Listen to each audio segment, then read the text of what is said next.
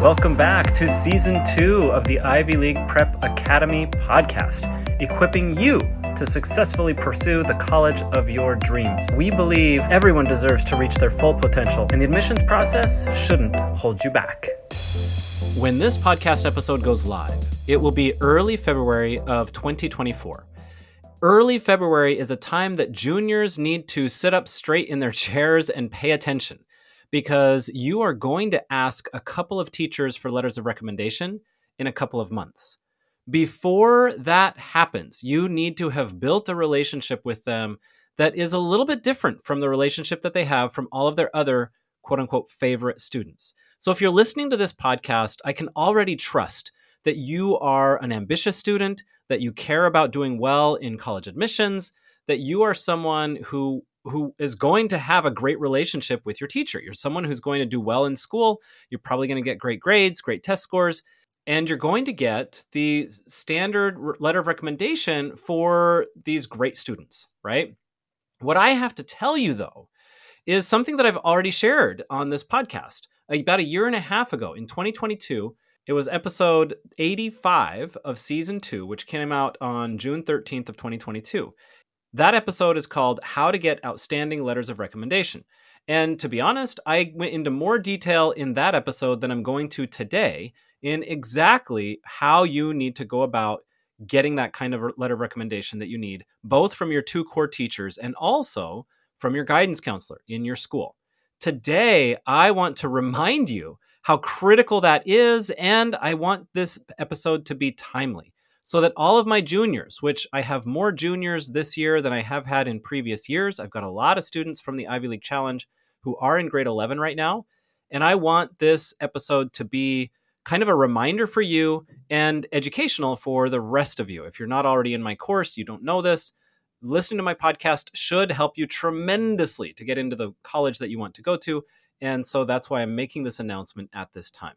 In that podcast episode, I teach you that actually letters of recommendation, even from teachers that you love, even from great writer teachers, right? English teachers and humanities teachers that are just known for being excellent writers and being very thoughtful people, even among those teachers, I can tell you from the experience that only comes from doing this for many, many years. I have written too many letters of recommendation to keep track of, and I have read even more than that because I was the guidance counselor before in a different school. And as those of you who listen to this podcast already know, I've taught on three different continents. I've taught in lots of different school settings. I've taught with the IB, with international schools, with private schools, with public schools. And I can tell you that the vast majority, and we're not even talking 90%, we're talking 99% of the letters of recommendation that come in, even for those students who are the favorite students of the teacher, 90 plus up to 99% of these letters of recommendation sound very similar. And if you want to get a really great letter of recommendation, now's the time to go back and listen to that podcast episode that I just told you about, how to get outstanding letters of recommendation, and begin taking action. Okay? So, what does that mean? I'll remind you here. Why do I say that all these letters look the same? Well, let me tell you what they sound like. It is the teacher saying, to whom it may concern. I have been teaching so and so for two years, and currently I have this student in my, you know, AP biology class or AP US history class, whatever it may be. I love working with this student because they always show up on time. They're always prepared for class. They read the material ahead of time. They ask great questions during class. They help out their classmates. The entire classroom is a better place because the student is here. And you would be lucky to have them on your campus. All right. Some version of that letter is what teachers write for their favorite students, for the best students. And I'm assuming that anyone who listens to this podcast in their free time is one of those students that's going to get that kind of letter of recommendation. I'm sorry, but that is a really boring letter of recommendation if you're a admissions officer at a highly selective college and you're getting only letters of recommendation in the 2000 applicants that you read through all of the 2000 applications that you read are from these really ambitious students that teachers really love right but teachers get no training on how to write meaningful letters of recommendation teachers don't know how to write in a way that stands out that helps their students stand out and they have the best of intentions They want to write, hey, you should really accept this person. She is outstanding. That's what they're trying to write. And it comes across as this student is just like everyone else who's applying to your school. So, how do you bust that? How do you break that? Well, because teachers don't receive any kind of training on how to write letters of recommendation, the vast majority do not. And some of the training that they receive is not very helpful. You need to, as a student, ensure that you get the right things onto that letter. There are two ways that you can ensure this, and two tasks that you need to make sure that you're on top of. One of those tasks needs to happen now. The other one, of course, will happen later after you ask for that letter of recommendation, and we'll talk about that in just a second. But the task that needs to happen now is you need to have a meaningful conversation with your teacher, a meaningful conversation that goes outside of the boundaries of academia. Okay, so if you've been listening to this podcast for a long time, one of my very first podcast episodes was how to get great grades. And one of the things that I uh, encourage you to do is to build a relationship with your teacher. After exams, go back to the teacher, even if it's just for two or three minutes right before class or right after class. Go back to the teacher and say, I got this, I did this well, I missed this, I have a question about that, and just kind of build that relationship with your teacher. Even if you haven't been doing that, which it's great if you have, even if you haven't, it's not too late to build a relationship. But if you have, then fantastic. You're set up even more for success with this strategy. All right. The next thing that you need to do, the thing that is important right now during your junior year, is you need to choose the people that are going to write your letter of recommendation. One of those teachers should come from the STEM subjects, math or science, and the other teacher should come from humanities, and that can be English or humanities. So, economics, history, social studies, English, English literature, etc., etc. Okay, so your letters of recommendation need to come from two core subject teachers that like and can vouch for you. So think about which teachers you're going to request to write those letters of recommendation and listen to my podcast from a year and a half ago. Listen to the whole thing. And in that podcast, I tell you how to do this. But you need to write a letter, an email of gratitude to each of those two teachers. And be very specific in that email. It doesn't have to be long. It's just the first paragraph is maybe three sentences, and it says, Thank you, Mr. or Mrs. So and so, for clearly caring deeply about teaching this subject. It's so we're so lucky to have you as a teacher. Yesterday when you taught X, I really thought about Y and it made me go and do Z, right? You kind of this very simple two or three sentence paragraph that says, Because you taught this in such a unique and inspiring way, it made me think outside of the parameters of this class and this this curriculum and started me thinking about this. Next paragraph. You say i've been thinking a lot recently about my core values and i really respect your opinion. I wonder if we could chat for just a couple of minutes about some questions that i have so i could understand your perspective on these things. And then say thanks so much and then your name and send it off send that same email. Of course, the first paragraph is different for these two teachers because you're going to be very specific. Send that same kind of email to both teachers and then prepare over the next week to have a conversation with them. Listen to that podcast so that you can understand a little bit more about what specifically you can talk about with those teachers when you meet with them. But the important thing has already happened. You have sent an email of gratitude to a teacher who gets almost no gratitude, almost no appreciation all year long.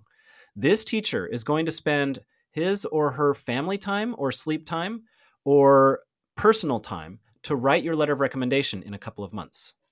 It is really important that they have a positive regard for you that goes above and beyond just, I really enjoy having this person in my class because they're curious and they're a great student you want them to feel how grateful you are for them. And that's going to make them more excited about taking their personal time to write this letter of recommendation for you. All right. Later on, as you listen to the other podcast, you'll hear those tips about you're going to want to actually write most of that letter of recommendation for your teacher. You'll want to write your brag sheet or write to answer the questions that they're going to ask you in order to write a better letter of recommendation for you. You're going to want to be very specific and write in a way that they can copy and paste. And again, I say that from experience. I've been around teachers for a very, very long time. If you can save them a few minutes or even 30 minutes or 40 minutes on that letter of recommendation, they'll be grateful. and you'll get a much better letter of recommendation as a result.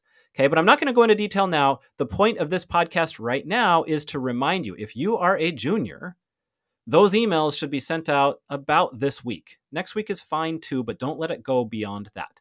You want there to be a real gap between this appreciation and this conversation about your core values and the time that you request a letter recommendation so that they don't see any kind of connection between the two. Of course, you know ahead of time that you're trying to foster this relationship and ensure that you get a very, very uniquely strong letter of recommendation. Uh, and this is the way that you set that up. You prime the pump ahead of time. All right, so juniors, go back into the Ivy League Challenge if you're a part of my course and go. You can get any of the worksheets that we have about your contradictions, your surprises, uh, all of those worksheets that we did, the, the three words that describe you at your best, uh, et cetera, et cetera. There's a number of different worksheets that you can use. Any of that can be great material when you ask your teacher about how they view you and your core values.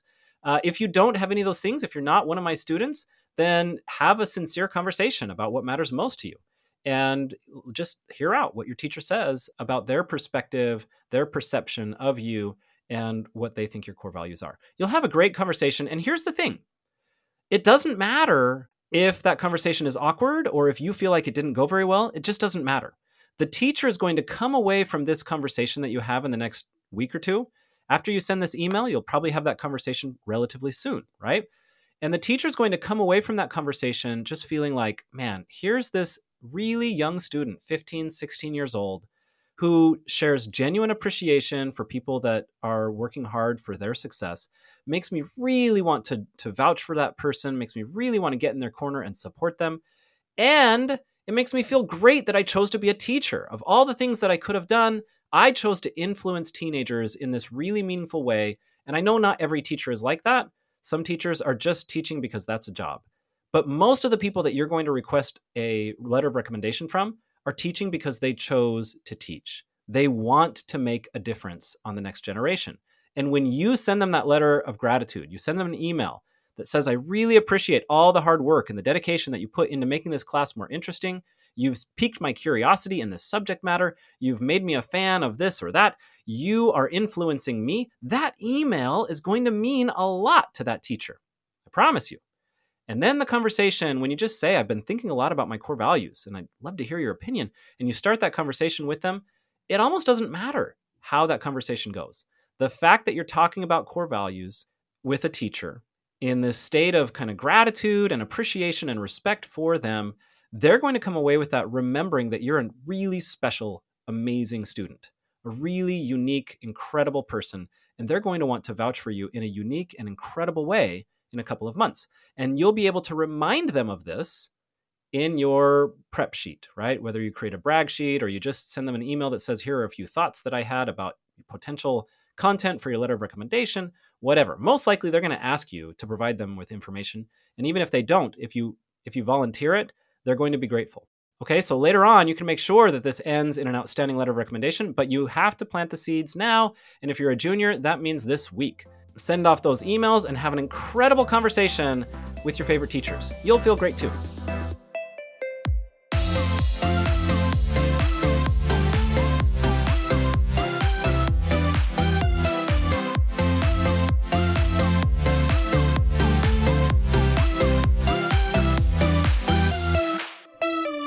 Music for this episode came from We Are Here by Declare P. I'm Steve Gardner. If you like what you heard, please subscribe and share with a friend. Thanks for listening.